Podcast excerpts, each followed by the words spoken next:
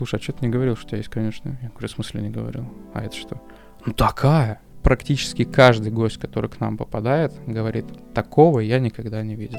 И просто смотришь на это солнце в Антарктиде. То есть а, от того, что ты произносишь про себя или вслух, у тебя мурашки идут. Ты думаешь, боже мой, неужели я сюда добрался? Неужели я это вижу сам? Из-под тебя выплывают десятки китов, 30, 50, огромных, плавники. Я никогда в жизни не был таким эмоциональным. У меня э, слезы лились. Трогать пингвинов нельзя. Но никто не запрещает пингвину трогать тебя. Мы плавали среди огромных льдов, светило солнце, это было просто вау. Я купался в Антарктиде. Мы в буквальном смысле потерялись. И, знаешь, как из фильма ужаса ты плывешь, у тебя туман такой густой, резко из тумана нос корабля. Знаешь, вот это вот как летучий голландец, огромный, который кажется еще больше, еще страшнее, какой-то черный. Страшно? У тебя перезагрузка такая идет серьезная. И ты наедине с природой, с уникальной, которую ты никогда еще не видел. И вот здесь ты понимаешь, что ты действительно счастлив.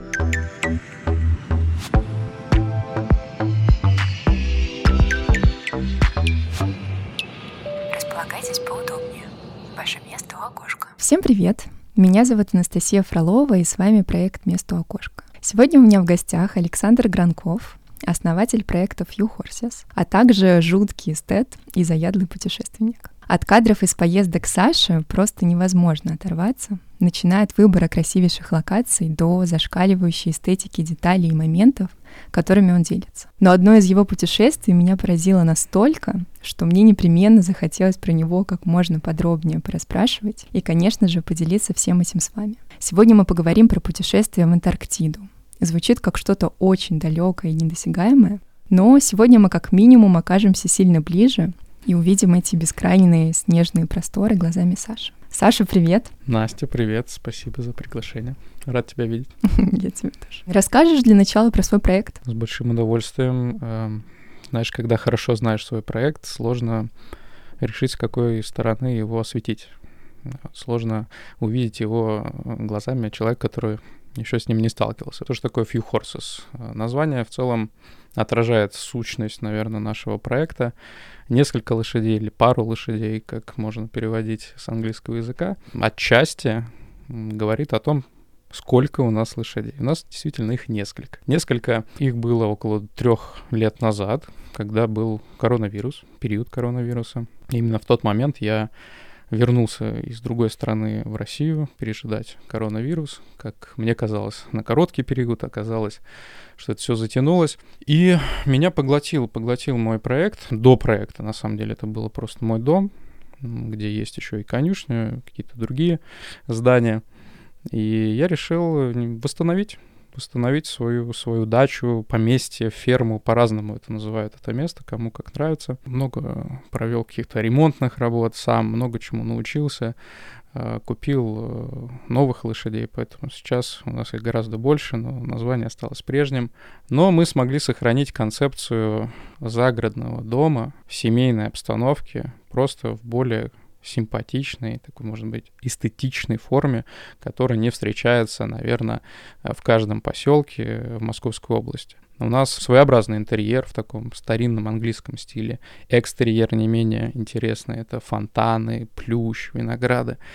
Э, многим это, конечно, нравится, но помимо картинки у нас ну, есть какая-то еще база. То есть это хорошее отношение к нашим гостям, это действительно высокий уровень предоставления услуг. И здесь я, наверное, скажу поподробнее об этом перечне услуг, да, что интересно, а что интересно мы можем предложить гостю, который к нам приедет.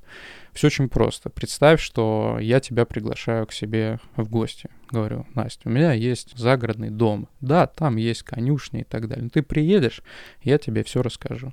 Ты меня знаешь, мне доверяешь, приезжаешь ты как гость получаешь от меня какой-то, ну, как то hospitality, да, там, а гостеприимство, да. Поэтому, наверное, я у себя дома уберусь. И, наверное, я подумаю, как тебя развлекать и чем тебя кормить. Здесь все то же самое. Это стандартная программа времяпрепровождения за городом, где просто есть лошади, где есть красивые места, где есть вкусная еда и камин, свечи там и так далее. Просто мы это сделали более формальным, составили четкий тайминг этих программ, чтобы люди могли хотя бы подготовиться к чему они едут. Сейчас у нас есть экскурсии по месту.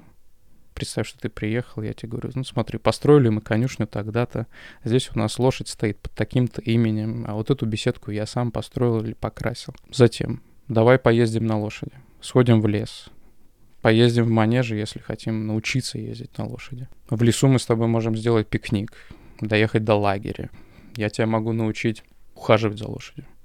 Ты можешь научиться мыть лошадь, кормить лошадь. Устала ты от этой лошади? Пойдем э, проведем ужин э, в большом таком зале, огромный стол, камин, свечи. Хочешь э, каких-то, знаешь, вот русских таких услуг, типа бани, пожалуйста.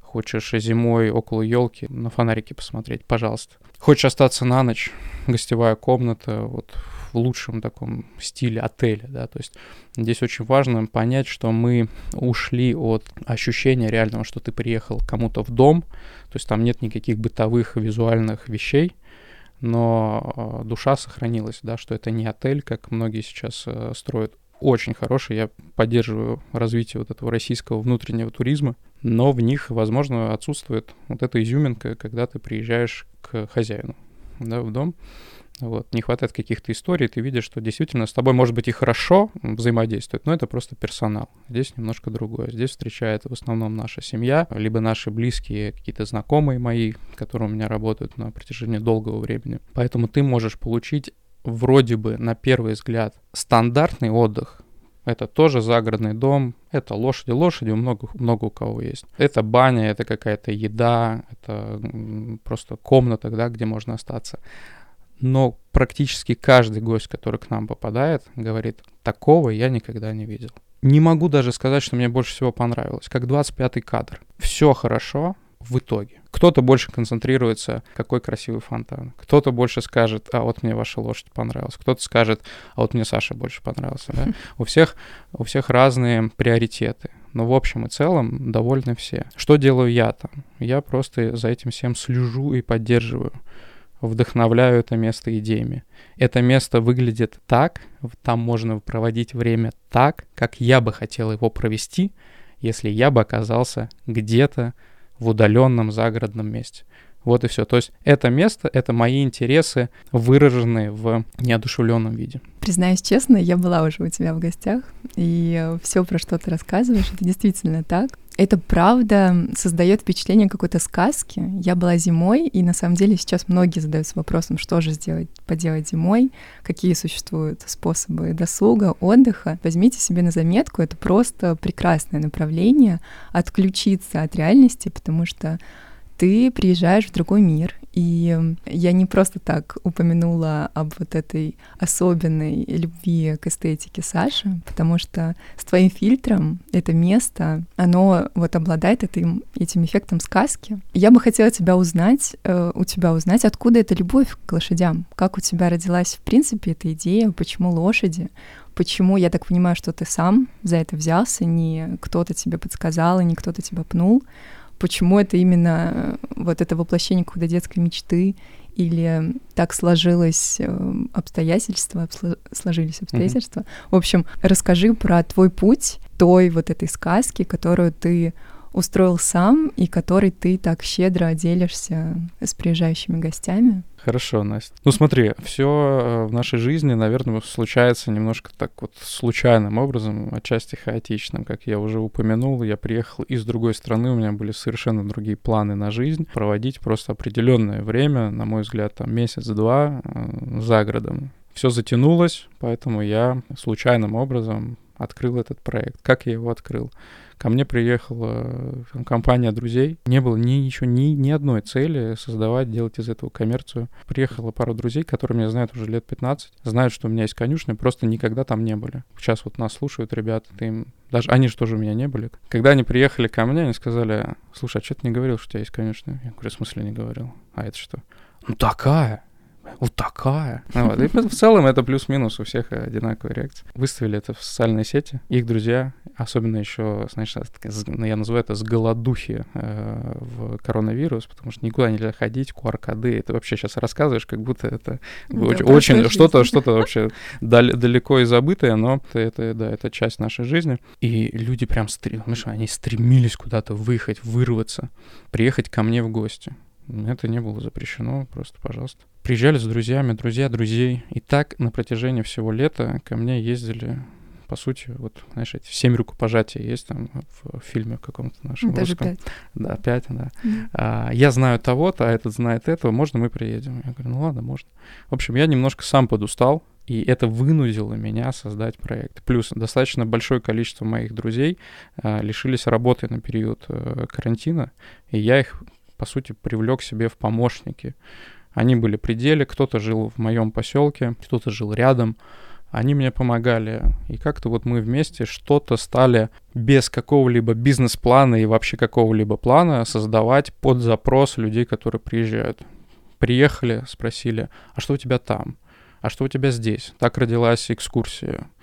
А, я хочу сфотографироваться. Так родилась фотосессия. Я хочу сходить в лес. Так родилась прогулка. И их я уже докручивал так, эти услуги, как я бы хотел проводить время. Это я уже повторяюсь. За этот интерес ответственен мой отец. Я его э, разделяю, особенно в последние лет 10.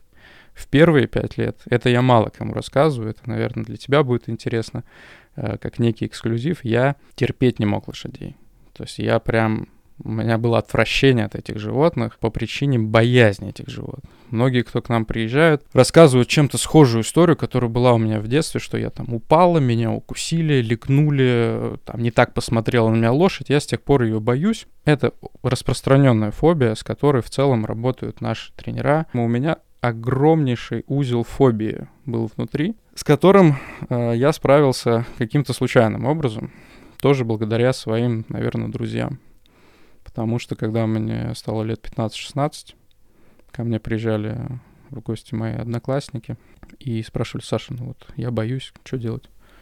Я тоже боюсь, что делать. Я не знаю, что делать. Давай слезем, реально уйдем. Ну, э, у меня до дрожи просто, вот, да, знаешь, вот до отвращения. Но у меня был пример отца, который бесстрашный отец, который безбашенно скакал в полях, его лошади тоже скидывали, он там, там же на них запрыгивал. Как он с ними управля... управлялся, то есть он их не бил, не хлестал, но он был очень м- властный с ними. И, наверное, это лучшая школа, которую я прошел, хотя у меня было огромное количество тренеров, да, так говорят, из разных вообще сфер. В основном это выездка прям супер профессионалы были, какого-то международного уровня. И они мне тоже много чего рассказали, э, что я там иногда сейчас передаю своим знакомым, но в большей степени я пытаюсь научить тому, чему научил меня отец. Это быть способным справиться с любой лошадью в любых условиях здесь не добавить, не убавить. Это единственное, на самом деле, что нужно. Ну а какая подсказка? Подожди, вот боишься ты лошадей? Что ты советуешь тем, кто приезжает э, в конюшню? Ну то есть как настроиться ты правильно? Приезжать в конюшню в Юхорсус, получается. Дальше мы расскажем. Ладно, если быть серьезным, то на самом деле как-то... Вот я какой совет даю своим, э, своим ребятам, кто, с кем мне доводится тренироваться. Лошадь легко обмануть. Сделай вид, что ты уверен в себе, и ты не заметишь, как ты к этому привыкнешь и действительно будешь естественно себя чувствовать на лошади или ну, в любых других условиях. Поначалу будет тяжело, тебя могут раскрыть в любой момент, да, лошадь может догадаться, что ты полный чайник, так же, как и в обществе, но если ты сделаешь вид, что ты уверен в своих действиях, при этом, если ты будешь внимательно слушать, какие советы тебе дают, поверь, рано или поздно ты справишься. Если ты будешь концентрироваться на страхе, в том, что тебе некомфортно или что сейчас что-то случится, там, для многих, там, она меня сбросит, скорее всего, либо так и случится, либо ты будешь за, за, зажатым все это время, и ничего не получится. И это не только лошадей касается вообще по жизни. Любой сферы, наверное, да? Перейдем к твоим интересам, среди которых путешествия. И я уже сказала про то, что путешествуешь ты много, путешествуешь красиво. И одно из твоих самых красивых путешествий — это путешествие в Антарктиду. Я бы хотела сегодня поговорить, в принципе, о том, как пришла к тебе эта идея, как это реализуется, потому что звучит и кажется, что это вот можно посмотреть фильм, можно у кого-то это где-то увидеть, но как будто э, тебя это вряд ли коснется, и мне бы хотелось просто понять, насколько это реально, насколько это возможно, как вообще прошло вот весь твой путь от идеи до реализации, как это все случилось. Очень интересно из первых уст это узнать. С большим удовольствием. Вообще, в целом, когда ты мне написала, что есть возможность поговорить про Антарктиду, э, я согласился еще где-то на середине твоего сообщения, потому что, э, наверное, не наступит тот день, когда э, мне наскучит рассказывать про это путешествие. Антарктида, она была в моей голове последние года два или три перед путешествием. Путешествовал я в прошлом году случайным образом. Где-то как-то услышал, кто-то мне сказал, потому что мне почему-то казалось, что это какой-то недосягаемый какой-то пункт Б, да, пункт А наш дом. И мне казалось, что туда практически невозможно добраться с, ну, без какой-либо подготовки финансовой, в первую очередь, серьезной, иметь нужно какую-то определенную команду, нужно, может быть, состоять, знаешь, в каком-то я не знаю, клубе, кто туда путешествует э, и так далее. То есть мне казалось, что это малодоступная точка для путешествия. Ну, но так оказ... кажется всем. Да, так, возможно, кажется всем, но я постараюсь разме... развеять этот миф. Смотри, оказывается, там реально огромное количество предложений по путешествиям. Там порядка, если не соврать, ну, наверное, судов 20 ходят. Это некие такие круизные суда. Для меня круиз — это, знаешь, что-то огромное там э, с аквапарком, э, типа какой-то турецкий отель, знаешь, на, на воде. То есть меня это немножко, меня это реально отпугивает. Вот скажи мне слово «круиз», я сразу не хочу. Uh, поэтому надо заменить это как-то слово. Для меня я заменил это экспедицией. И вот куда я поехал, это действительно экспедиция. Значит, давайте от общего к частному реально буду рассказывать важную информацию. Все эти суда надо отбросить, кроме одного. Почему нужно отбросить все остальные суда? Потому что они путешествуют до, по сути, только пика э, Антарктического полуострова. Если мы откроем э, на своем телефоне карты, посмотрим на Антарктиду, мы увидим, что Антарктида — это ровненький относительно кружочек, беленький, но у него есть небольшой выступ, как, знаешь, рок. Куда, собственно, все и путешествуют. Это и есть Антарктический полуостров, который находится относительно недалеко от э, Чили. То есть это от самой, ну, Чили протяженный, там есть город Ушая. самый южный, такой достаточно большой портовый город э, в Южной Америке. Можно я тебя перебью? Да. начни свой маршрут из Москвы. Хорошо, хорошо. Ну, по сути, я начинаю свой маршрут из Москвы.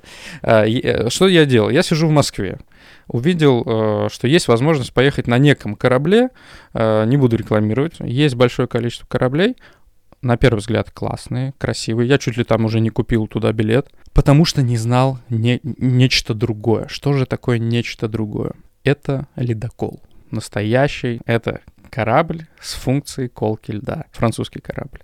Он единственный корабль среди вот этих всех остальных, кто делает экспедиции на Антарктиду, так звучит гораздо лучше, чем круизы, кто уходит за Южный полярный круг и реально попадает в то, что для тебя, что тебе очень сильно понравилось. Айсберги. Огромное количество китов, что там еще, снег, пингвины. пингвины, морские котики. Место, где еще никогда не ступала нога человека. Вот это действительно стоит того. Возможно, кто-то сейчас нас будет слушать, кто был в Антарктиде как раз-таки на вот этих других, назовем это так, кораблях, и скажет, что за бред? Что он там несет? Какие пингвины? Какие айсберги? Мы два дня, значит, качались в проливе Дрейка. Сейчас я все расскажу об этом подробнее. Приехали, какой-то туман, на Питер больше похоже. Идет дождь постоянно. Ну да, там пять минут солнца. Никакого снега, знаешь, никакого праздника. Шарик не дали, пингвинов не показали. Где это все? Что-то мы покрутились там 3-4 дня и поехали обратно. Вот так примерно выглядят все круизы. И слава богу, что я как бы, знаешь, не взял первое, что дают. Я нахожу правильный корабль. Я принимаю решение, что мне нужно туда поехать. Э, я готовился морально, финансово в первую очередь готовился, потому что ну, нужно иметь свободную сумму денег. Насколько заранее нужно бронировать? Они в легком доступе а, или смотри, год закладывать? Как повезет, как повезет, как повезет. Я бронировал за полгода. Я думаю, что у них всегда есть места практически, ну потому что это не Не это, каждый может Да, это не себе каждый позволить. может себе позволить, наверное, так правильно сказать. И у них есть какое-то понимание, что для того, чтобы их экспедиция окупила себя, им нужно процентов 60-50 там, да, э, заложить, э, продать мест. Мгм. Поэтому в основном корабль, То есть корабль не полный. корабль не идет битком обычно. Вот, поэтому все места всегда есть. Вопрос, как с билетами? Чем раньше бронируешь, тем дешевле будет стоить. Но ближе к концу, если они понимают, что они не добирают э, квоту какую-то необходимую, ну, слушай, любой бизнес, начинаются специальные предложения. Там есть один нюанс. Стоимость там пишут на одного человека, но при двойном разм- размещении. Хочешь поехать один, все равно плати за двоих. Платить за пустое место столько же, как за себя, конечно, тяжело. И какова была моя удача? Что выпало предложение, ну, там какой-то неделя, наверное, она была по счету, а длилось, точнее, это предложение. Ты можешь заплатить только за одного человека и жить одному в каюте. Всё, за второго платить не надо, за пустое место не нужно. Тогда с меня вообще полностью снялась нагрузки в поисках себе компаньона. Э, Я оплатил в тот же день и стал ждать. Поездка у меня, по-моему, начиналась с 5, по-моему, декабря или 11 декабря, я точно не помню. В общем, это было в начале декабря. Летел я из Парижа, летишь ты в Сантьяго. Вообще добраться на самом деле тоже не очень просто, потому что тебе до Парижа надо долететь. Я летел Москва-Дубай, Дубай-Париж, Париж-Сантьяго, Сантьяго-Ушая. Но это, это не было подряд. То есть я сначала там время провел, сям время провел и так далее. За раз, наверное, конечно, тяжеловато. Но у меня, знаешь, билеты стоили половину стоимости поездки. Вот, Мгм. билеты капец какие дорогие. То есть, ну, вообще неадекватные цены стоят. Ты прилетаешь в город Ушая. Да, у тебя там есть еще в Сантьяго время погулять. Это все не так быстро, но это детали, которые нужно опустить. Ты наконец-то попадаешь на этот корабль. Но попадаешь в весьма такой обстановке, которая тебя немножко не вдохновляет. Потому что, по сути, ну, Южная Америка, Южная Америка, там тепло. Там тепло, то есть там зеленая трава, там, ну, ветерок дует, но там тепло. Горы, тучки, ну, то есть примерно погода, как сейчас, ну, может быть, там неделю-две назад. Сейчас А ноябрь, есть э, сезонность Или что какая-то, сейчас, когда октябрь? туда нужно лететь? только зимой. Зимой? Потому что у них там лето, да. да. Мгм. А, наверное, летом у них все-таки похолоднее. Короче, ты попадаешь на этот э, ледокол, который просто плавает на воде. И ты думаешь, блин, давайте лед побыстрее уже, пожалуйста. У тебя немножко такая сероватая картинка. Но изучить сам ледокол, это тоже очень интересно. Давай теперь более конкретно. Что это за ледокол? Значит, компания французская называется Понант. Понант. Ну, читается, наверное. А Вот, тебе виднее. Корабль называется, тоже поправляй меня, Le Commandant Charcot. Ну, Commandant Charcot, да? Вот. Очень, знаешь, правильно сконструированный ледокол, корабль. Он, знаешь, он такой как крепенький, как человек такой крепенький, знаешь, который на турнике занимается. То есть он не худой, не толстый, не качок, ничего лишнего, знаешь. У него там два ресторанчика, аккуратненькие коридорчики, аккуратная спа, аккуратные э, вот эти лекционные залы. И все на уровне очень высоком. И нет ничего лишнего. Вот прям идеально. И у тебя действительно создается впечатление, что ты попал в экспедицию. Все так очень четко, по полочкам, по группам тебя разделяют, расписание тебе дают, но с элементом какой-то роскоши, да, то есть там какая-то высокая кухня, э, гала-вечера, это тоже есть, там, где рубашку можно надеть. То есть такой вайб немножко Титаника, э, как, да, что-то смешно. Вот, ну, э, по-другому это не расскажешь. С учетом того, что куда ты еще и плывешь, да. А кто все эти люди с тобой? на Кто все эти люди? Это вообще смешная история. Значит, французская компания, поэтому французов там процентов 70, остальное это европейцы. Я был там, э, всего было 4 русских на корабле. Одна девочка э, там работает, член экипажа. Она из самого северного города в России. Ну, Молодая пара. Ребят просто тоже путешествуем по всему миру, по э, Южной Америке, и вот решили залететь. И я. Меня все считали шпионом. Я думаю, что они меня так называют, что они от меня хотят? Ну, Стал гуглить. Абсолютно все. Весь корабль, там британцы, австралийцы, французы, все. Ну, молодой русский, один. А мне же очень интересно. Я же не, не по ресторану туда пришел Ну ходить. Ты еще и активно себя Да, и я давай со всеми там членами экипажа познакомился. А я говорю, покажите мне, где вертолет у вас хранится. Там у них есть вертолет, они чтобы тебе э, на нем не, ты не летаешь, то есть там нет, это не экскурсии вертолетные. У них вертолетчик с, иногда с капитаном вылетает на разведку вперед курса движения самого корабля, смотрит обстановку льда, реально у них есть снимки со спутника, ну, во-первых, ты эти снимки смотришь, как этот, э, когда тебе рентген делают, или УЗИ. Господи, да как ты этот врач в чем-то разбирается? Какие-то черные с белым, ничего не понятно. Вот примерно снимки льда такие же. Плюс они делаются за неделю или как-то вроде того, не каждый день. Поэтому ты должен реальную обстановку узнать. Вылетаешь на вертолете, часа на полтора они туда улетают, возвращаются и говорят, есть ли смысл туда идти. Потому что кроме нас, кроме вот этого ледокола, туда никто не ходит. Во-первых, это особо не представляет экспедиционной ценности, ну, потому что ну, тупо лед. Ну да, там пингвин увидишь, еще что-то. Но это и так понимаешь, что они там есть. Поэтому мы как все-таки больше как туристическая такая история, но это не отменяет того факта, что ты там был впервые вообще, возможно, из всего там человечества. Потому что просто нафиг туда не нужно было никому. Ну, просто лед, понимаешь? Лед, снег и что, замерзшая вода. Кому это надо? Uh-huh. Нам надо. Еще люди деньги за это платят. Вот бизнес, да? Вот.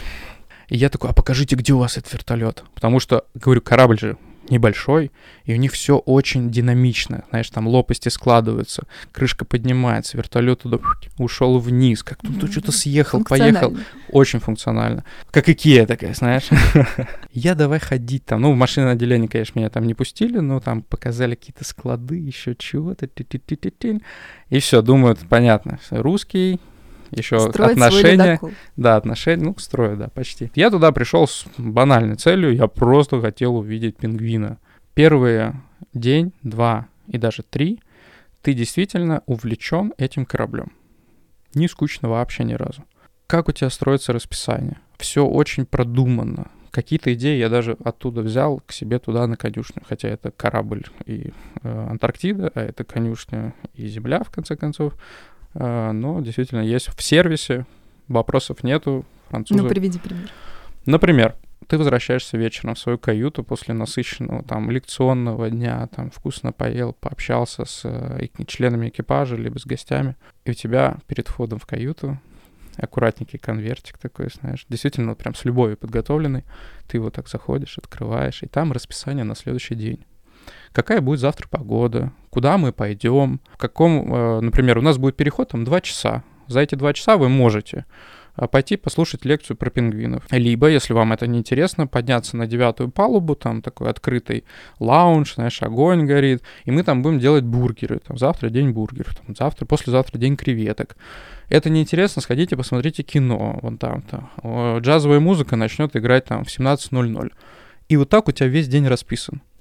Но когда ты уже э, дошел до Антарктиды, у тебя вот в эту программу встраиваются уже высадки, каяки, высадка на землю, э, высадки на зодиаках, это резиновые лодки, в зависимости от того, где ты находишься. И тебе вообще не приходится скучать. Самое сложное, как многим кажется в путешествии в Антарктиду, это пересечение пролива Дрейка. На этом можно сделать остановку и рассказать. Значит, у моряков или людей, которые любят путешествовать по воде, на воде, в воде. Пролив Дрейка считается довольно опасным местом. И кто его проходит, получают такую воображаемую медальку, галочку, звездочку, неважно. Потому что, чтобы ты примерно это представила, как это выглядит, представь, что это вот самая нижняя часть нашей Земли, у нас же везде там моря и океаны, и между Атлантическим, э, господи, Атлантическим, между Антарктическим полуостровом, как клык, который я рассказывал, и южной части, самой южной части э, Южной Америки есть некий проливчик. Ну, вот, как знаешь, сужение такое, тонкое место. И это называется пролив Дрейка. Естественно, все циклоны, все там какие-то течения, не течения, они в этом месте что делают? Там, ускоряются, да, сжимаются. Поэтому там происходят сложно прогнозируемые какие-то природные явления, ну, в основном шторма. Если У про... тебя были отголоски Титаника в течение всего а Были отголоски Титаника, когда я увидел айсберги в семь раз больше нашего довольно огромного корабля. Вот когда я это увидел, это было под конец уже путешествия, я понял, насколько мы незначительны. С, с этим ледоколом, знаешь, это ну, как на, на, на самокате просто в Антарктиду приехали. А, итак, мы пролив прошли вообще без... Даже не заметили. Нам просто повезло. Он был супер спокойным. Сколько это по времени занимает? Два дня. Кого-то это может напугать. Два дня? Типа, а что делать, да? Хотя тут кто-то полгода ничего не делает, да, у себя в городе. Занимайся вот изучением корабля, общайся с людьми. Я был один, и мне было не скучно. Если ты с любимым человеком путешествуешь, с компанией, с друзьями, да ты вообще не заметишь это. Какая погода в это время? Какая погода? Да ужасная. Просто. Дождь идет, туман, нифига не видно. И ты думаешь, боже мой, где я нахожусь? Проблема остальных круизов в том, что они примерно в этой погоде все время и тусуются. Потому что погода с Дрейка примерно ну, перетекает на вот этот кончик южного э, антарктического полуострова, там в радиусе, там, не знаю, от 100 до, да и более километров. Они там и, и, и плавают, потому что ниже начинаются э, плавающие льды. И для других кораблей это довольно опасно, потому что у них, ну скажем так, не защищен корпус, не подготовлен для этого. Они там тусуются, типа Антарктида, ла-ла-ла, там, смотрите, там, ну, пингвинов каких-то вы увидите, таких, знаешь, грязных, потому что там тут земля. Ты, вот я тебе говорю, Антарктида, что ты представляешь? Белая. Снега, Какой цвет? Да, да, вот скажи, белый, правильно? Да. Там ты увидишь э, зелень, ну, реально, землю, камушки, водичка, покупаться можно, 0 градусов. Когда мы, я точно понимал, что мы ми, прям минуем этот курс, а, где тусуются все корабли, мы прям вот обрезали. Мы не пошли по кратчайшему а пути. А ты встречаешь, ты видишь другие корабли? А, сейчас, сейчас расскажу, это, это в конце мы их встретили. Мы прям миновали, это сложно действительно без карты рассказывать, но представь, что по кратчайшему пути до а, начала вот как знаешь, земля, кричат, mm-hmm. вот, вот так тебе там полтора дня плыть. А мы пошли чуть ниже, не приближаясь к этому выступу, скажем так, до земли, да? Шли где-то два, может быть, два с половиной дня, но зато сразу попали в снег. То есть мы на воде пересекли, ну, как еще можно в, в целом, э, мы как бы не у берега пересекли южный полярный круг, который mm-hmm. там 65 примерно градусов. Просто, ну, проснулся, о, здра- здравствуйте, я уже все в снегу, да, вот. Кстати, насчет сна, это очень интересная история. Там никогда не заходит солнце. Может быть, все это знают. Э, да? Я не знаю. Нет? Ну, знаешь, в Питере белые ночи. Да. Э, по какой причине, да? Э, в Питере когда белые ночи? Летом, правильно? Потому что Питер находится севернее, там, бла-бла-бла. Почему белые ночи? Ну, потому что солнечный свет до нас доходит. Ну вот, но мы не супер находим, Питер не супер находится в северной точке относительно нашей Земли. Чем севернее ты поднимаешься, тем светлее да, и, э, а здесь в данном случае южнее, просто другой, другой полгода. У нас же э, Земля вокруг Солнца за год проходит, за 365 дней. Соответственно, я был тогда, когда наша планета, у нас же ось планеты слегка под наклоном. Мы вращаемся вокруг uh-huh, своей uh-huh. оси и еще вокруг Солнца. И как бы в это время, вот почему там всегда солнышко, потому что как бы нижней части э, Земля, не своей нижней частью, так вот к солнышку чуть-чуть ближе, знаешь, так греет немножко свою часть нижнюю. И за счет того, что ты находишься супер в южной части, Солнце не загораживается э, повер- ну, поверхностью нашей Земли. Просто нам это сложно, мы очень маленькие относительно mm-hmm. нашей Земли. Но я это понял день на пятый. Но я так был под таким впечатлением вообще от того, что я вижу, что я э, просто без сил вырубался часов в 11, когда солнце так красиво, ну что, яркое. Во-первых, там очень жарко в горах. А, солнце хорошо греет. Оно так, знаешь, горизонта так идет медленно, в 11 часов вечера. Яркое, такой закат красивый, белый снег подсвечивается. Все, я без сил, бум, врубаюсь по таким впечатлениям просыпаюсь в 4 утра. Там даже, э, ну, руки помыть, да, назовем это так. И такой, о, уже солнце вышло. Там же, знаешь, примерно. Я такой, вау, как, как здесь рано рассвет. И все, начинаю свой день. Сделал зарядку и такой, так, так, ну какой план? Выбежал на палубу. И вот так три дня подряд. Всем что-то там звонил. Прекрасный Wi-Fi, если что. Угу, э, это важно. Да. Всем звонил, рассказывал. Мне говорят, слушай, ну, умный человек, э, мама, Говорит, а там, ты знаешь, что такое вообще, э, типа, день, как он там, полярный день? Я говорю, нет. Он говорит, там солнце вообще не заходит. Я говорю, да, а как это? ну, загуглил, почитал.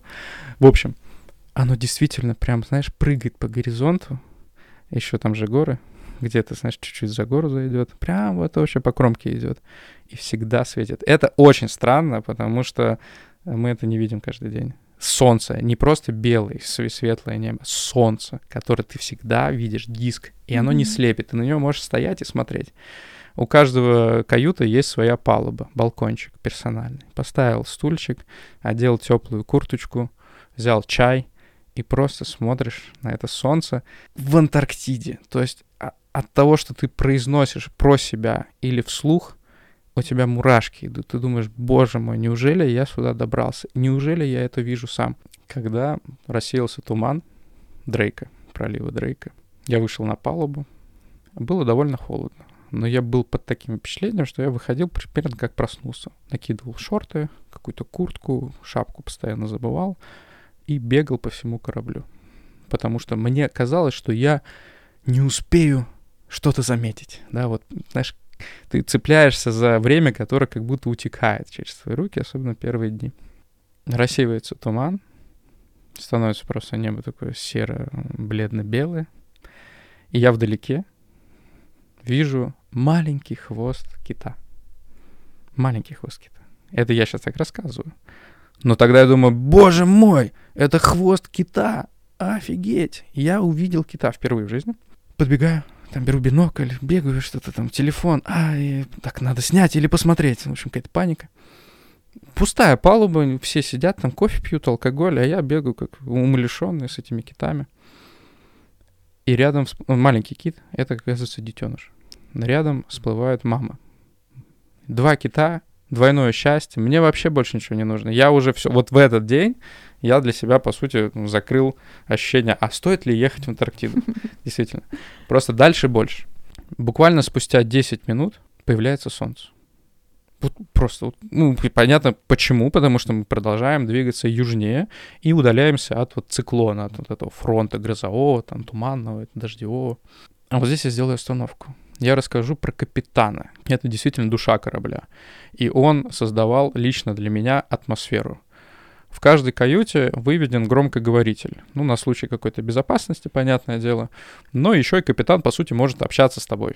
Ты не можешь с ним общаться, а он может себе вот так же, как я сейчас в микрофон, что-то надиктовывать. И вместо каких-то скучных «доброе утро», там, «желаю вам хорошего дня», он реально, как я сейчас, рассказывал, что он увидит. У него капитанский мостик, у него там какие-то доносы, спутники, вертолеты, э эхолоты, шалоты, как они там правильно называются.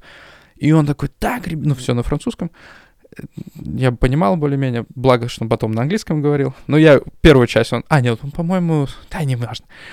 Он говорит, типа, по левому борту видим кита. Я такой, там, зубы чищу, да, эту щетку, ну вот. Там по правому борту видим того. И я вот так вот бегал и что-то руководил, он меня руководил моими движениями. Короче, красавчик.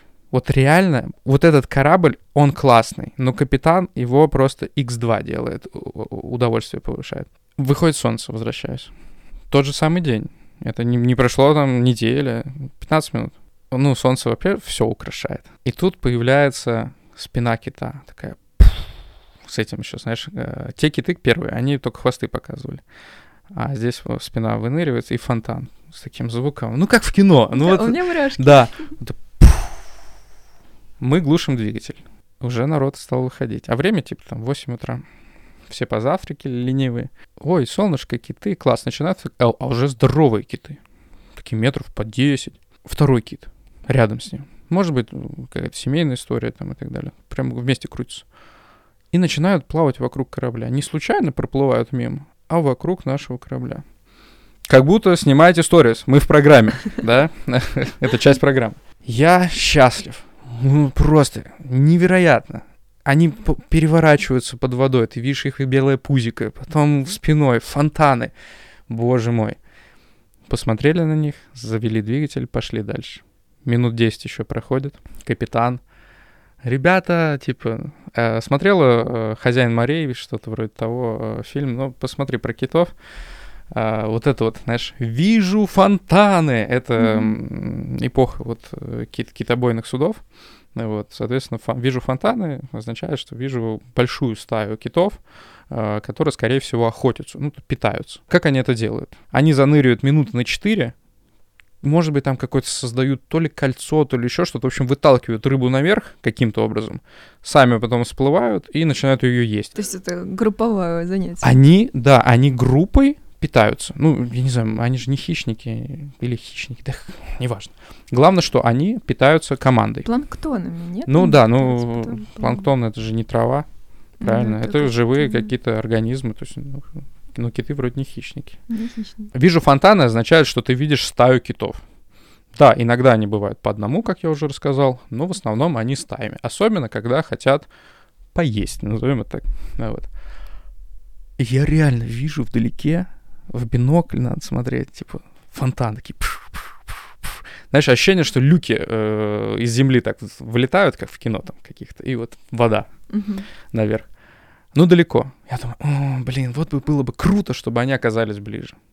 Мы к ним, естественно, не пошли, потому что они были справа от нас. Некоторое время спустя, и мы осознали, я осознал, весь корабль осознал, капитан случайным образом осознал, что наш курс, вот куда нам нужно, мы там до определенной точки шли, пролегал случайным образом через огромную стаю китов. Даже, скажем так, просто китов, которые были разделены на вот эти семейства, группы, которые вот мигрировали или тоже их, их курс соединился, пересек наш курс. Это безопасно для них? То, Это безопасно для них, да, не то, что мы там... Э, ну, в целом, конечно, они очень чувствительны к шуму, поэтому шум двигателя может сбить их, сбить их общение. И с точки зрения экологии тоже очень посвящено много статей и особенно активное судовое движение по всему миру, ну, сильно на них повлияло и продолжает влиять. Однако, наверное, мы были такой единичный случай и сильно их не потревожили, по крайней мере, я надеюсь. А главное, это проявлялось в их поведении. Что мы сделали? Мы отключили двигатели, потому что мы оказались в эпицентре вот этих стай. Капитан, я уверен, он не врал. Он говорит, я вижу это впервые и типа enjoy с таким еще э, французским акцентом.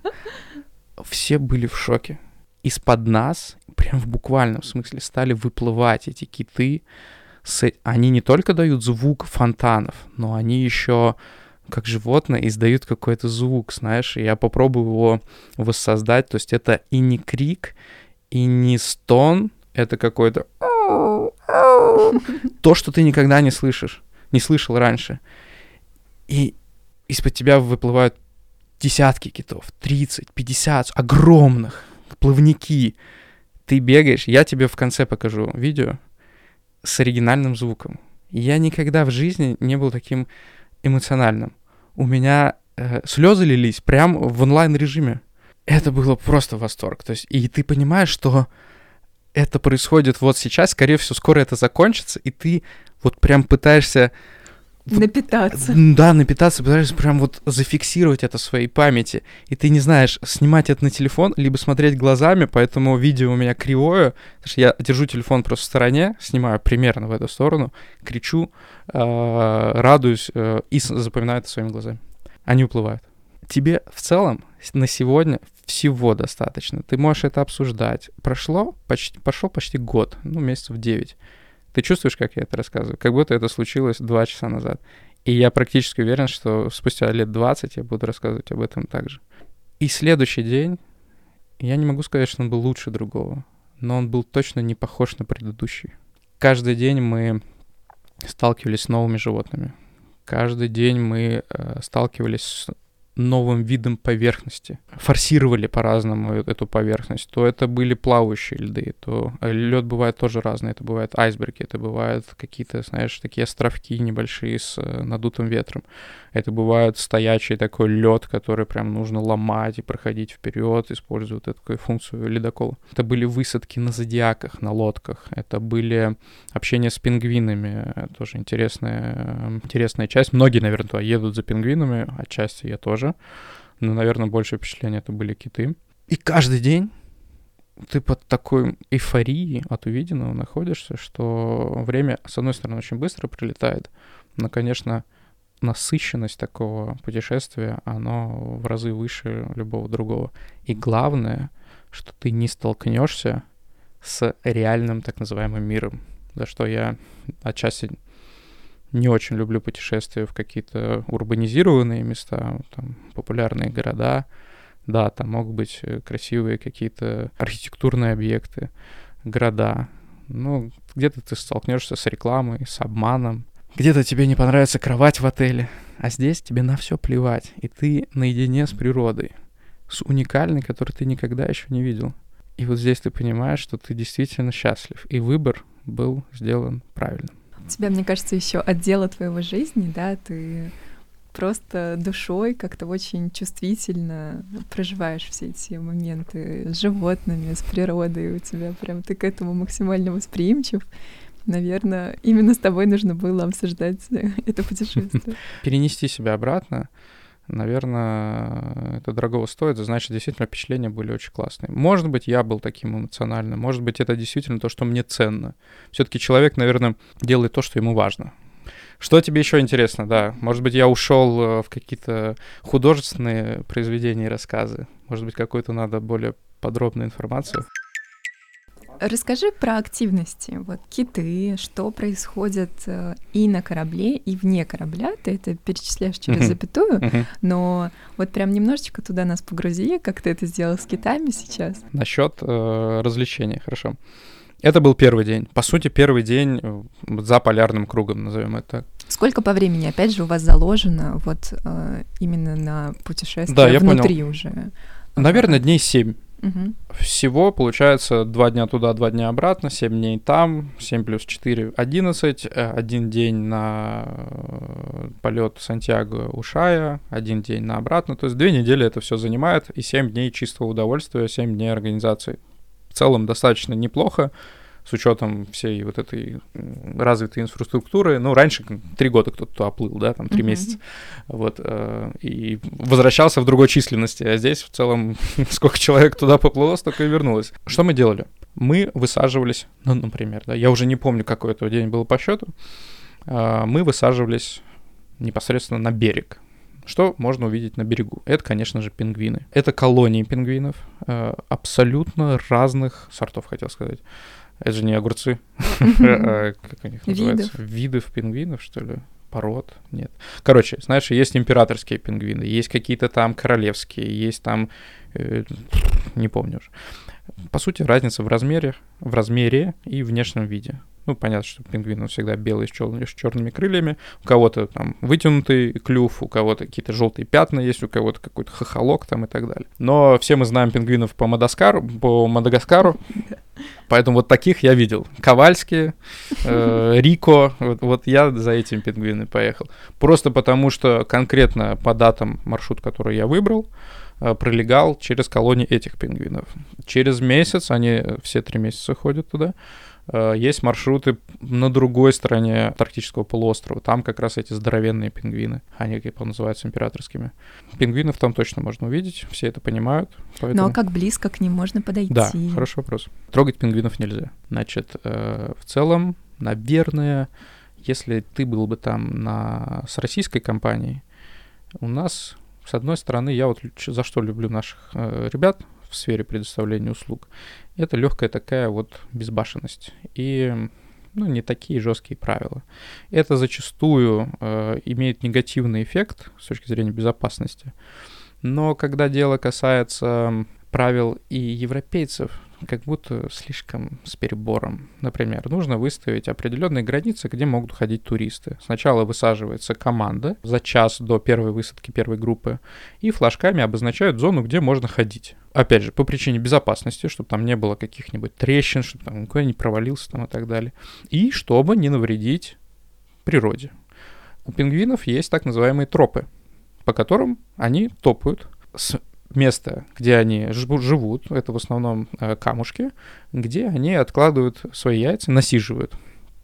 Э, очень мило, конечно, очень кривые гнезда у них, э, все очень странно выглядит, такие они халтурщики, но у них есть довольно четкое распределение обязанностей. Ты сидишь на яйце, я пошел охотиться, кушать, есть, нельзя говорить кушать, и потом он возвращается, меняется, ну, в общем, мам, папа, все очень четко. Но с виду они такие, знаешь, такие раздолбая немножко эти пингвины, вот, но тропа, да, тропа есть тропа, поэтому если вдруг тропа ее, пересечет, человек, он там натопчет, да, натоптали тут, а, и пингвин, когда пойдет по своим маленьким следам, увидит огромный человеческий след, и такой, ну, собьется немножко, может, может повернуть направо, налево, что это такое вообще?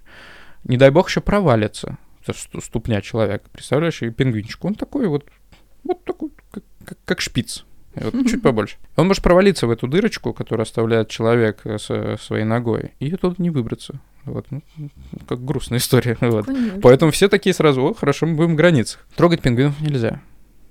Но никто не запрещает пингвину трогать тебя. Поэтому Тебя заобнимали пингвины? пингвинам очень интересно. Ну да, заобнимали, загладили. Пингвинам интересно. Тебе еще выдают такие куртки яркие. У нас были оранжевые, у кого-то желтые, у кого-то красные. Это в целях безопасности? Ты знаешь, э, нет, просто реально тяжело тащить еще и парку туда. И они подумали, что будет круто с точки зрения социальных сетей, рекламы, что у них все туристы унифицированы. Вот в Это этих правда, красивых выглядит парках, классно. там эффектно, все будут фоткаться, и что это за парк и так далее. И как, ну, видно человека, в конце концов, такой миньон такой стоит, знаешь, на фоне бе- белого этого айсберга. Пингвину интересно, яркий цвет. Я не знаю, видно они цвета, нет? Какие-то пингвины тоже пришли, потому что это так смешно выглядит. Во-первых, вся эта публика плюс-минус там 40 плюс, даже 50 плюс. Потому что для европейца, ну, это такой отдых не спонтанный, а в целом они чем чуть ли не каждый год. Вот сегодня они в Антарктиду, вот они когда уже ближе к пенсии подходят, деньги заработали, и вот путешествуют. Вот в этом году у них Антарктида. И они сами как пингвины перемещаются, знаешь, такие неуклюжие, кто-то что-то падает там иногда, медленно все. Ну, эх, это тоже меня, конечно, раздражало. Говорит, давайте быстрее, бабушка. Вот. э, С лодки быстрее, я хочу к пингвинам. Ну вот. Не спешите, знаете. А, Mind your step, okay, please. Кому, кому, блин, эти австралийцы, которые там работают. Знаешь, ну, процесс максимально простой. Слезть с лодки. Слезть с лодки. Они делают из этого просто шоу, как Ну, будто это ты это... такой ловкий, Это, не суди по это себе. вы... Не, не, не, come on, это слезть с резиновой лодки, это со стула. Ты можешь встать же, У нее правильно? Титаник в голове, она сейчас в проруби Ну, окажется. нет, я понимаю, да, возрастные ограничения, все дела, но там были и помоложе ребята, которые, знаешь, такие... Хочется немножко подтолкнуть было. Короче, ты просто останавливаешься. Встаешь на месте, подходишь максимально, естественно, к границе. Русский человек не был бы русским человеком, если не сделал бы максимально, возможно, даже чуть-чуть бы переступил, знаешь, так, ну, по пол- полноги. И присаживаешься на корточки. Пингвин, проходя мимо, или проползая на животе, это очень смешно.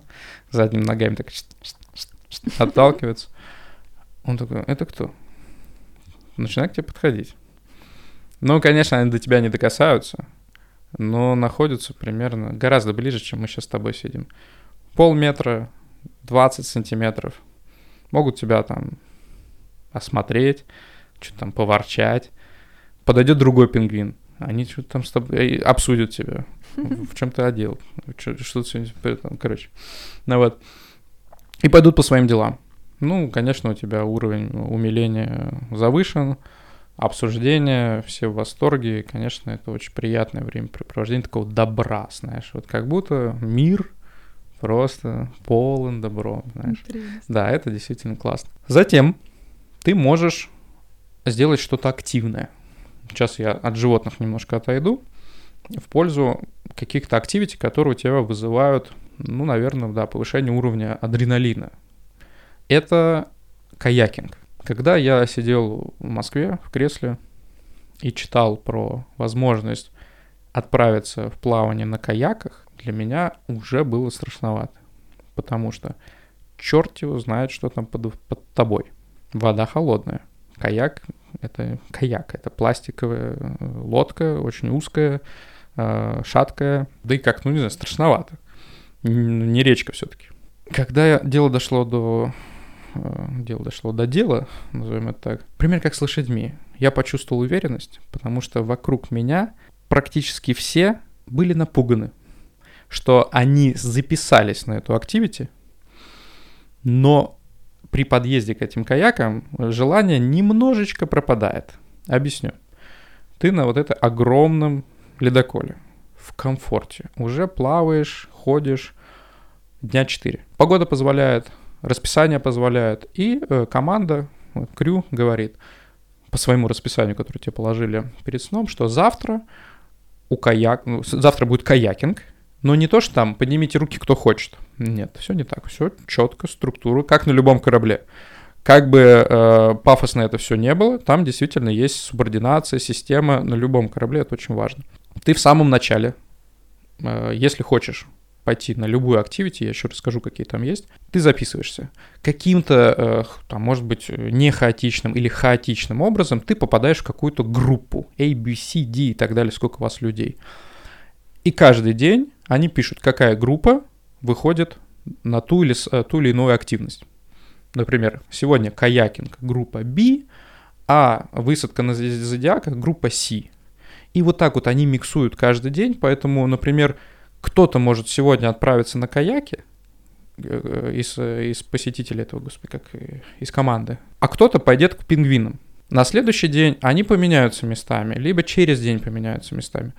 Это очень грамотно продуманная история, потому что у нас там было порядка 150 членов э, этой экспедиции, и всех возить там на один и тот же остров, ну, это заняло бы очень много mm-hmm. времени. Поэтому они вот так вот все это миксуют. Это нужно понимать, нужно к этому подготовиться, что есть вероятность, огромнейшая вероятность, что у кого-то будет похуже вид для каякинга. Кто-то увидит пингвинов сегодня, а кто-то увидит их только через два дня. Угу. То есть нельзя от них требовать, типа, я тоже хочу пингвинов, а еще я хочу каяк, чтобы вот с айсбергом. Нет, мы сегодня прибыли, там э, земля на, на фоне с морскими котиками. Вот ты с ними на каяках плаваешь. А через три дня, когда я пошел, мне повезло, мы плавали среди огромных льдов, светило солнце, и это было просто вау. А кто-то плавал, ну, менее симпатичных местах. Ну вот, это и есть такой, знаешь, вот легкий элемент везения, невезения. И ты Тебя потом... везет с самого начала ты... этой поездки. Мне реально везде повезло, я очень э, благодарен судьбе за это. Короче, каякинг. Ты вот в этом корабле надел свой этот спасательный жилет, там всю необходимую амуницию, тебя на резиновой лодочке, надувной, такой достаточно тоже крупный, довезли до, знаешь, такой легкой сборной базы, это некий такой понтончик пластмассовый, к которому привязаны вот эти игрушечные пластмассовые каяки.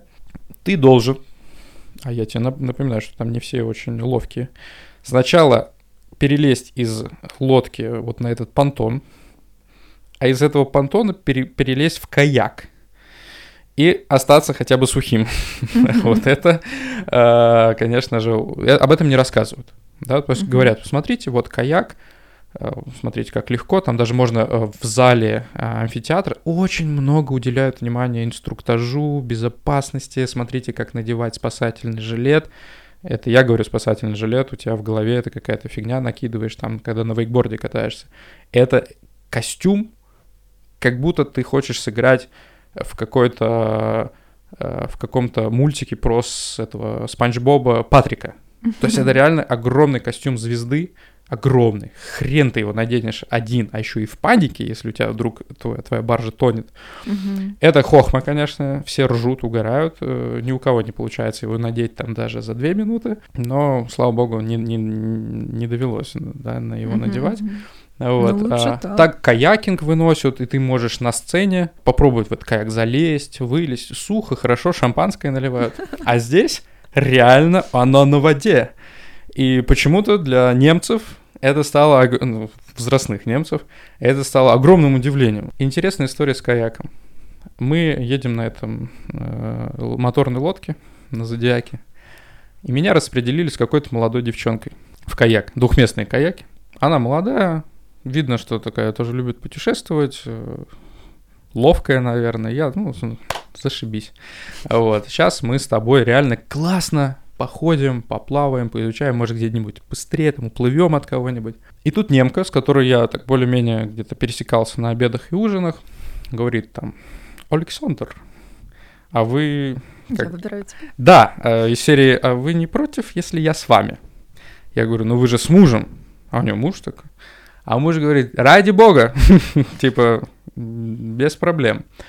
Я думаю, блин, вот получил ношу взрослую, без обид, э, тетеньку, которую очень боялась. Я думаю, ну ё-моё. А муж остался? Нет, а муж э, на каяке там с. Э, с этой молодой девчонкой поехал.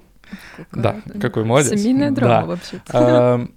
Э, Очень классные, на самом деле, немцы, очень веселые, куча э, шутили, хорошие ребята. Они мне понравились. Я думаю, знаешь, офигенная погода, такой план, хороший у меня был э, член команды.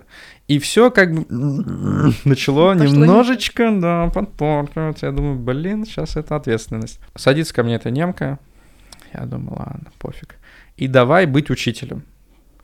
А она лодка, ну, каяк качается. Она, Боже мой, мы тонем. Лед, лед, лед. А там, ты, ты что, понимал, каяк это что, ты плывешь по воде, водичка приятная, гребешь веслом, все отлично. Но мы-то были в области э, огромных этих эм, айсбергов, а рядом с айсбергами, знаешь, как э, фрапучино, э, фраппе вот этот, знаешь, это такая водичка со льдом. И вот ты когда трубочкой водишь, он ну, так шершавый, что ли, я не знаю. Это капец как стрёмно, когда у тебя днище скребется по этому льду. Ну да. И ты думаешь, э, ну, понятное дело, что ни- ничего с твоим каяком не будет. Но... Ну а вы следуете маршруту, вас ведет член Да, экипажа? там, я уже сказал, что супер безопасность, там три каяка, они там э, туда ходить, туда не Никто ходить. не перевернулся? Не, никто не перевернулся, слава богу. Ну, слушай, ну, там опасно, там реально холодная очень вода. В общем, мы классно делаем маршрут, подходим к огромным айсбергам, и быть на э, каяке — это совершенно другое ощущение. У тебя ватерлиния там еще 5 сантиметров до ватерлинии, да, от твоего там тела условно. Э, Ну вот она вода, и она кристально чистая, ты очень глубоко видишь э, продолжение айсберга в таком голубом цвете. Страшно, невероятно, но... Ну и красиво, Да, и невероятно. красиво ты не можешь удержаться, смотришь, и у тебя, а, боже мой, бояться или наслаждаться. И немка еще это визжит там от страха. Ну вот. Ну, в общем, я, короче, ее как-то успокоил, но э, а Антарктида — это перемена погоды.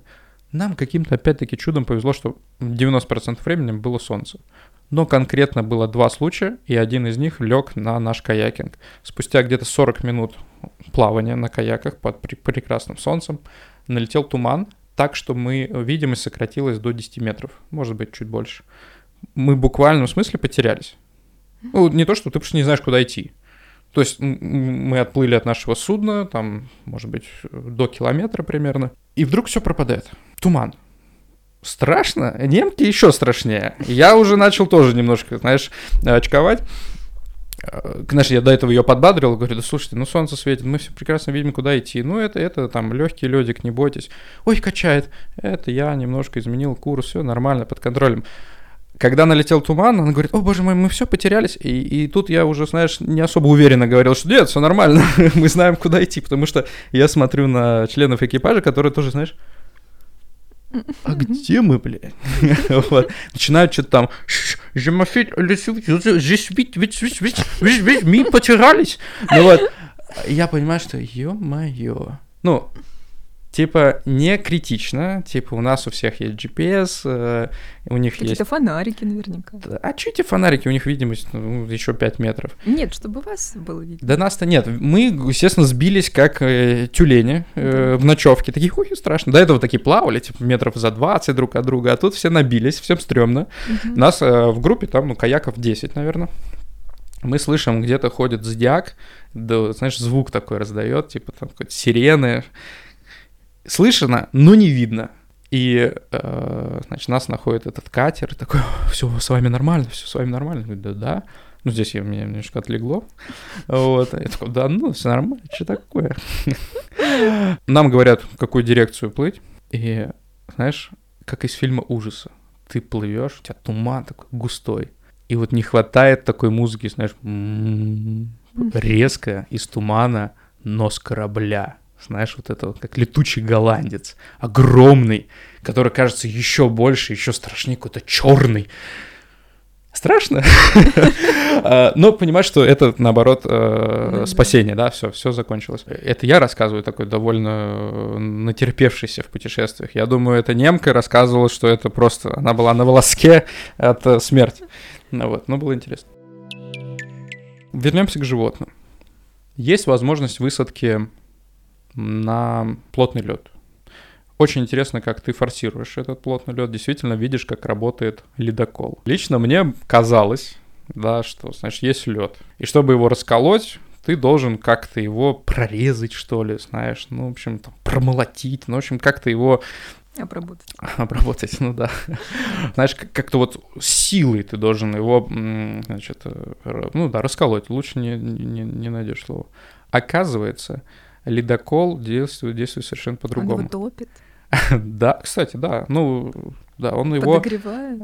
А, нет, не топит с точки зрения тепла, он его продавливает. Мне почему-то казалось, вот, вот я тебе задам вопрос. Как ты думаешь, как выглядит передняя часть ледокола, ну вот, который находится в воде? Вариант ответа. Острый, да, такой, что как нож сквозь масло, да? Да. Либо максимально такой тупой, не знаю, зачем я так сделал такую интонацию. Но почему-то мне хочется, что, знаешь, нос тупого кробля. А вот э, какой вариант? Ну, видимо, второй. Да, но согласись, что всем кажется, что первый. И я тоже с полной уверенностью, что это что-то острое. Может быть, там какие-то еще есть дополнительные функции, там, топить, там, в конце концов. Нет, оказывается, э, он как плоскодонка. То есть не э, дно не такое V-образной формы, угу. да, а реально плоское. То есть он идет и как это плоско. объясняется? Как это объясняется? Дело в том, что если у него было бы классическое днище, да, то когда ледокол бы упирался в лед, скорее всего, были бы повреждения у этой небольшой части э, судна, да, mm-hmm. днища. Вот. Что, собственно, и с Титаником произошло, ему там в бочину э, воткнулся, да, этот айсберг. Но я думаю, с нашим ледоколом бы то же самое произошло, потому что это все-таки столкновение было. Mm-hmm. А здесь, чтобы э, расколоть лед, это все-таки должен быть плавающий лед в первую очередь, не айсберг ни в коем случае. Ты как бы заползаешь mm-hmm. на этот лед и под своим весом продавливаешь его. Mm-hmm. И вот так вот идешь, сколько тебе нужно. То есть зашел, продавил, зашел, продавил. Конечно, это не получается делать в одном направлении. Это, наверное, похоже на... Когда ты катаешься на каком-нибудь квадроцикле в снегу или снегоходе, ты застреваешь. Надо включить заднюю передачу и попробовать еще раз. Даже он просто на машине в грязи застрял, вперед-назад, вперед-назад, да? Здесь то же самое. Это, это просто умора, что огромный корабль не может протолкнуть лед. И он так попробовал, заехал на этот лед и не смог его расколоть. Что он делает? Задняя передача идет и снова. Это занимает время. Но это и есть элемент экспедиции. Конечно. Да, и ты вот еще, знаешь, чуть ли не ставки ставишь. А вот сейчас проломишь этот лед или нет? Сзади тебя такой ровный э, коридорчик остается, да. А, ну и впереди, насколько далеко ты сможешь этот лед проломать. Мы понимаем, что чем глубже в лагуну, это не лагуна Миконоса или там Бодрума, да, голубая маленькая. Это огромная такая ниша, да, в... Да, да. Ну вот. И чем дальше, тем лед толще, разумеется. Поэтому ты То есть нужно подобраться как можно ближе к толстой поверхности льда? Да, потому что это типа безопасно. Да? Угу. И вот он так вот, а он уже не знает, где толщина безопасная, поэтому он методом проб и ошибок. Вот он по, по тык-мык, тык-мык. Угу. Сколько смог, куда дошел, короче, где застрял, по сути, там и остановился. Угу. Поэтому, ха, мы пришли, на самом деле мы застряли, ну, условно, дальше мы не можем, то есть все, да. мы свою функцию выполнили. Наводятся такие мостики специальные, где-то, там, не знаю, в пяти метрах от, по сути, раскола льда, который ты сам продавил, ты видишь прекрасно эту воду, которая бурлит под тобой, когда ты там вперед-назад пытаешься отфорсировать лед. Ты выходишь на этот мостик.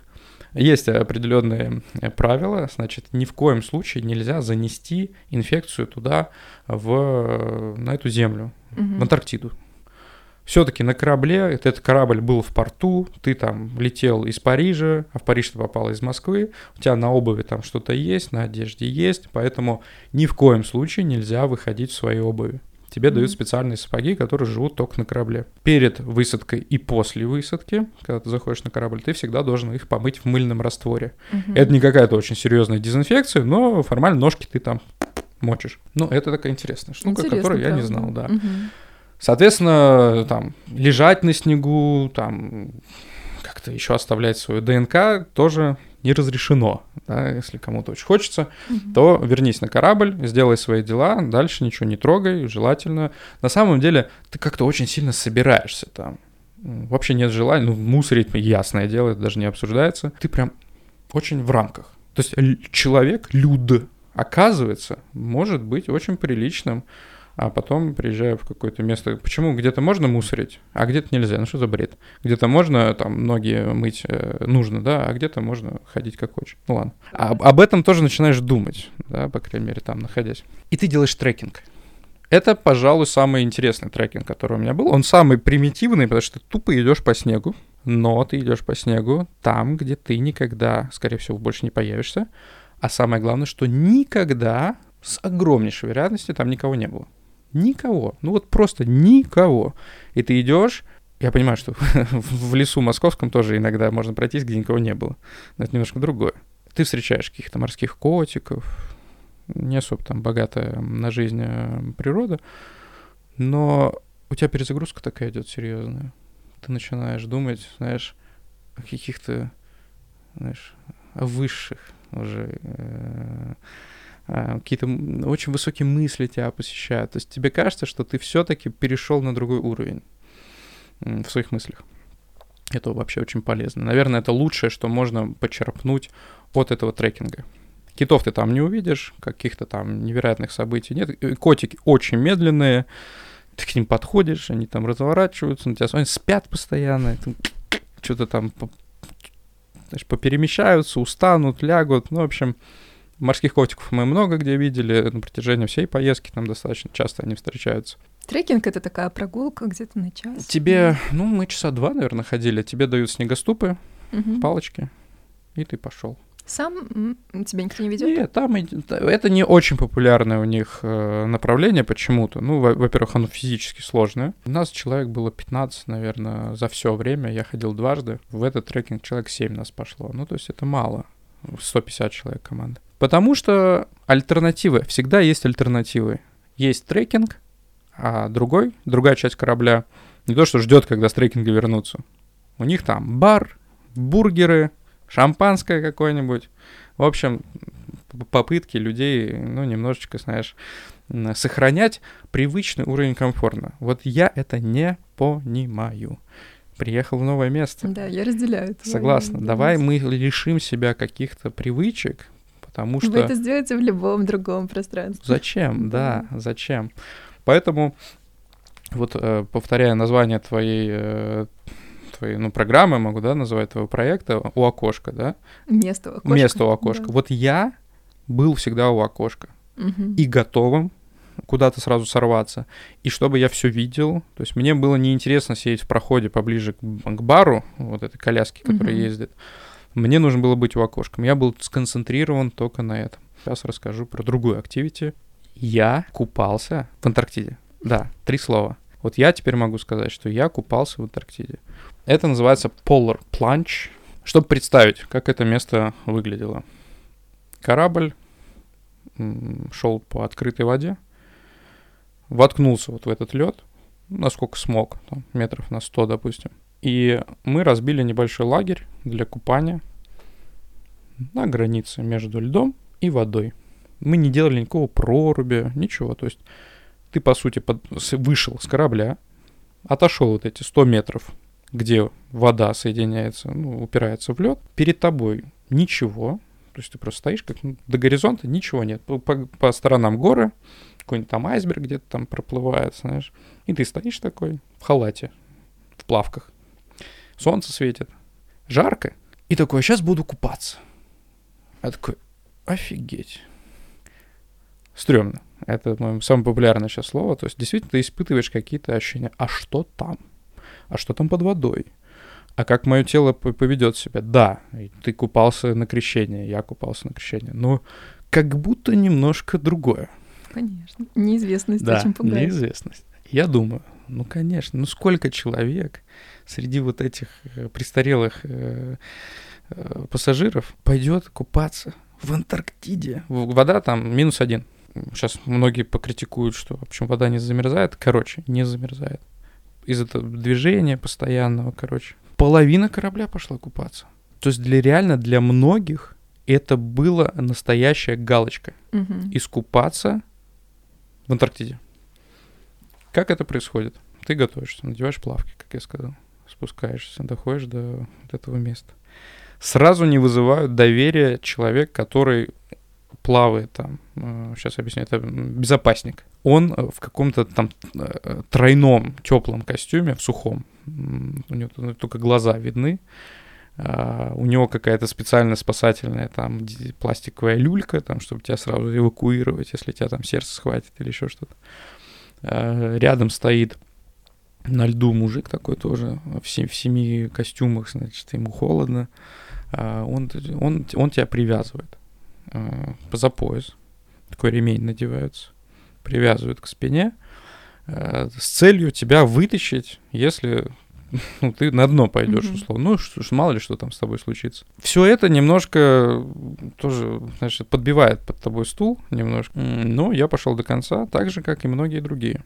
И у меня это вызвало реально уважение ко всем остальным пассажирам. То есть до этого, помнишь, я там говорил, типа, давайте быстрее из лодки высаживайтесь. И все вот эти ребята, взрослые, молодые, детей там практически нету, для многих это важно – пошли купаться. По ощущениям, ну, холодно, быстро. Ну, Вы зато... по одному ныряете? Да, ну тебя привязали, ты угу. нырнул. Там, поверь, купаться особо не хочется. Ну, конечно. Ты нырнул, развернулся, вылез. И все, дальше получаешь. Потом ходишь вообще в одних плавках по льду, вообще не холодно после холодной воды.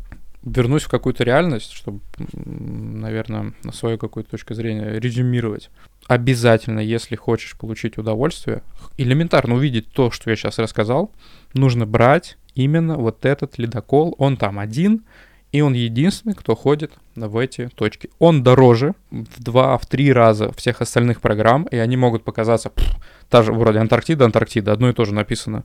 Но если изучать программу, куда у тебя идет этот корабль, какой у него маршрут, ты действительно видишь огромную разницу. И, возможно, стоит переплатить как бы вдвое, но ты получишь в 10 раз больше эмоций. Да даже с нулем сложно сравнивать. Ну а какие ограничения на том корабле, что именно тебе не хватило вот в этой программе? Чтобы русского? мне не хватило, Да-да-да. чтобы мне, я же там бы, да, я же там не побывал. Да-да-да. А, мне не хватило айсбергов, мне бы не хватило белого э, цвета, угу. да, то есть это, ну, это было бы слишком примитивно. То есть у тебя было бы ощущение, что вот он, вот, вот буквально рукой подать, да действительно, ты так долго туда ехал, ты mm-hmm. освободил там две недели, заплатил все равно большие деньги, добрался до черт знает вообще до какой части земли mm-hmm. и не проехал еще там тысячу километров и 500 метров, чтобы увидеть, знаешь, вот как человек, который вот опустил руки, копал, копал, копал, копал и все, и сдался. Mm-hmm. А вот у него 5 сантиметров и там клад да. да. И вот это очень похоже, а, наверное, про другие круизы. Меня, наверное, они за это не полюбят, но это факт. Угу. Поэтому нужно брать максимум. Так много нюансов, на которые ты получаешь неимоверное наслаждение, например. Это только сложно рассказать. Ты выходишь на палубу, смотришь вниз и видишь, как ты просто ломаешь такой хрупкий лед как он трескается под тобой, с каким звуком он это делает. И тишина, и больше ничего нет. И ты, ты просто выходишь помедитировать, просто о своем подумать, просто наслаждаешься. Такого у других э, не будет. Ну, раскрой секрет о стоимости поездки. Билеты и поездка. Ну, билеты, наверное, какую-то среднюю, может быть, дать цену без первого класса и бизнес. Я первый класс, э, это что это? Но вот именно отдельно сколько стоит э, само путешествие? Я понял. Смотри, э, самое будет простое, это правда зайти на сайт и посмотреть, потому что они очень сильно разнятся от э, длительности и самой программы. Э, там есть схожие с моей на там 14, 12, 14 дней. Э, они, наверное, стоят, ну, сейчас чуть подороже, где-то от там 22 тысяч евро на человека то есть тоже при двухместном размещении. Может быть, у них будут похожие какие-то предложения. Есть у них там и на 40 дней. Ну, я не представляю, что там 40 дней делаете, но это какая-то прям настоящая экспедиция. Uh-huh. А, но они там стоят вообще каких-то запредельных космических э, денег. Ну, стоимость машины хорошая. Я обещал, что я э, докажу, что э, это стоит того. Надеюсь, рассказом я уже объяснил, что uh-huh. это стоит того. Но самое главное, если мы посмотрим на стоимость отдыха в Европе, в Дубай. Да, может быть, это растянется на всю поездку. Например, ты а, заплатишь за там какой-то отель. Это дорого стоит. В Дубай очень много россиян туда едут, на Джумейре оплачивают там, миллион рублей за проживание неделю в каком-то там э, Аль-Насиме. Они захотят сходить в какой-то ресторан, арендовать машину, э, полетать там на вертолете, прыгнуть с парашюта, да. И вот так по мелочи у них наберутся те же самые деньги. Но поверь, они просто не коснутся. Это будет стандартный отдых. Ну, все в Дубае там съездили рано или поздно. Вот, кто-то в одном или в другом отеле остановился. В Европе сумасшедшие дорогие рестораны. Ну, просто жесть. 150 евро позавтракать, 300 евро пообедать, поужинать, бутылка вина, все, все, вся там 700 э, евро ты можешь за ужин оставить. Это будет даже не слетать в Дубай, это будет просто сходить поесть. Come on.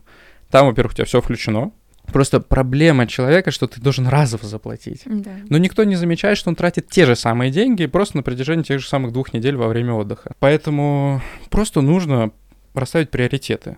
Ну и задам тебе последний, наверное, вопрос. Давай. Ты поставил такую прям жирную галочку в своем бакет-листе путешествий на жизнь. А есть ли у тебя еще какие-то путешествия, которые пока, может быть, в планах, мечтах, но которые определенно тоже стоит э, запланировать, осуществить. Задумал ли ты себе что-нибудь еще, или ты достаточно спонтанно решаешься на поездку? Очень хороший вопрос, потому что такие поездки или схожие поездки нужно планировать. И если раньше мне было э, чужды такие э, задолго запланированные поездки, то сейчас я понял их преимущества. Наверное, я бы хотел бы повторить что-то в похожем ключе, чтобы у меня было с чем хотя бы сравнить эту поездку. Например, этот же самый корабль ходит на Северный полюс. Когда? Летом. Он в августе, по-моему, туда ходит. Да так же, как и по многим другим э, точкам планеты. То есть у него расписание на целый год. Это если кому-то интересно будет там, подстроиться резко под этот график и там завтра уже куда-то поехать. Хотя вот сейчас самое время ехать в Антарктиду. Mm-hmm. Это начинается сезон в декабре. Заканчивается в январе или феврале. Мне бы, наверное, хотелось уехать куда-нибудь так же далеко, но совершенно то, что я еще не встречал. В Австралию, например. А, мне было бы интересно.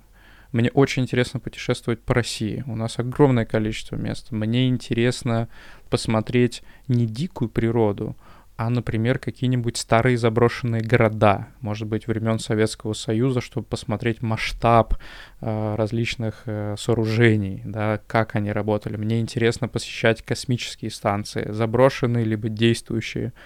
Мне было бы, ну, если мы говорим прям совсем о каких-то э, сложно реализуемых, наверное, мечтах, целях, мне было бы интересно отправиться хотя бы в какой-то слой атмосферы, да, то есть, может быть, э, это будет какой-то ближайший, но, знаешь, чтобы на, в, в таком примитивном уровне я мог говорить, что я побывал в космосе. Mm-hmm. Это было бы интересно.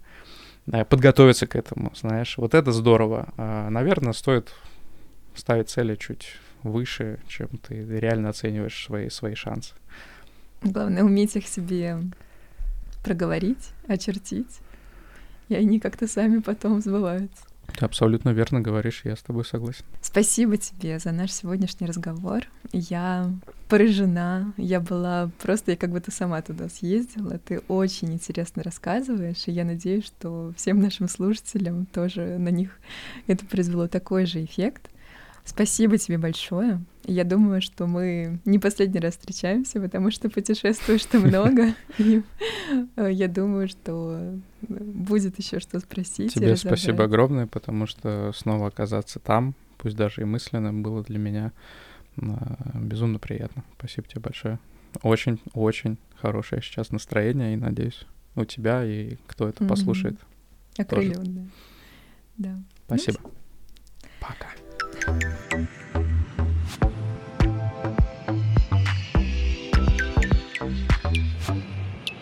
Располагайтесь поудобнее. Ваше место у окошка.